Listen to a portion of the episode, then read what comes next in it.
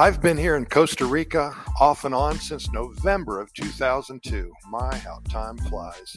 But I still remember my first week here very well. I had just gotten a divorce about a year prior, just sold my business and my home, and I was ready for a huge change in my life, a change for the positive.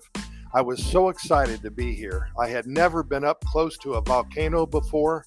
So on my fourth day, I took a bus to the Poas volcano close to Heredia a town just north of San Jose.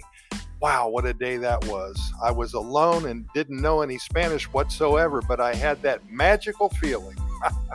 All it takes is about two days or so, by the way, and you'll get the magical feeling as well.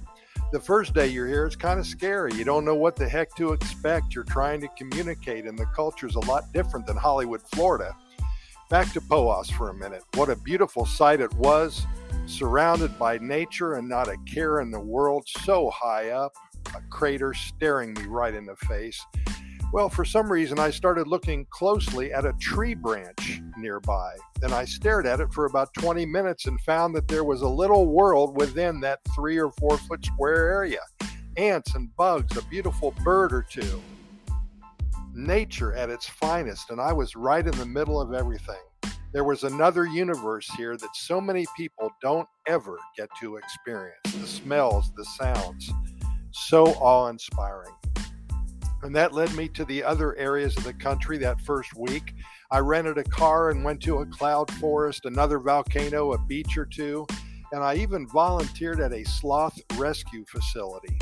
Every day I was feeling more at home and I was picking up little bits of the language, and I felt really good now the culture was incredible and the Pura Vida lifestyle, well, so magical. I knew I was hooked when I ate my very first plate of gallo pinto, beans and rice. Oh, what a treat it was. Of course, I had eaten beans and rice many times before in my life, but there was something about this particular heap of goodness. I have a craving at this moment just thinking about it. Slowly but surely, I realized that there was magic in the air here in this country. After a couple of weeks, I felt like I owned the place. I was so comfortable here and it felt good. But I was leaving the next day back to South Florida. And when I got off the plane in Fort Lauderdale, I felt like I was walking into a tar pit. I felt sluggish and without purpose. Two weeks later, I was back on a plane headed to paradise once again, and what a feeling it was when I arrived the second time. All I would suggest to you is if you haven't been, go. You'll understand a little bit more about the magic of life here in Costa Rica. Hey, thanks for listening. We really appreciate it. And keep in mind, here at Costa Rica Pura Vida Lifestyle podcast series, we have recorded close to 3,300 episodes. We're found on all major podcast venues, and you're invited to listen to all of them. Also, our website, Costa Rica Good News Report.com. Start the day there. We have little stories every morning. They're new every morning, and it kind of gets you going in a positive manner. We have links to our residency website. If you're thinking about moving to Costa Rica, we can help you. We've been doing it for 20 years now, helped hundreds of people, and we can help you as well.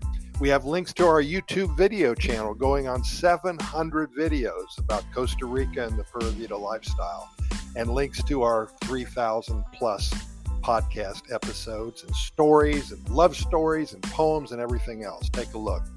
Hey, Pura Vida, we really appreciate your listening today, and we look forward to seeing you tomorrow.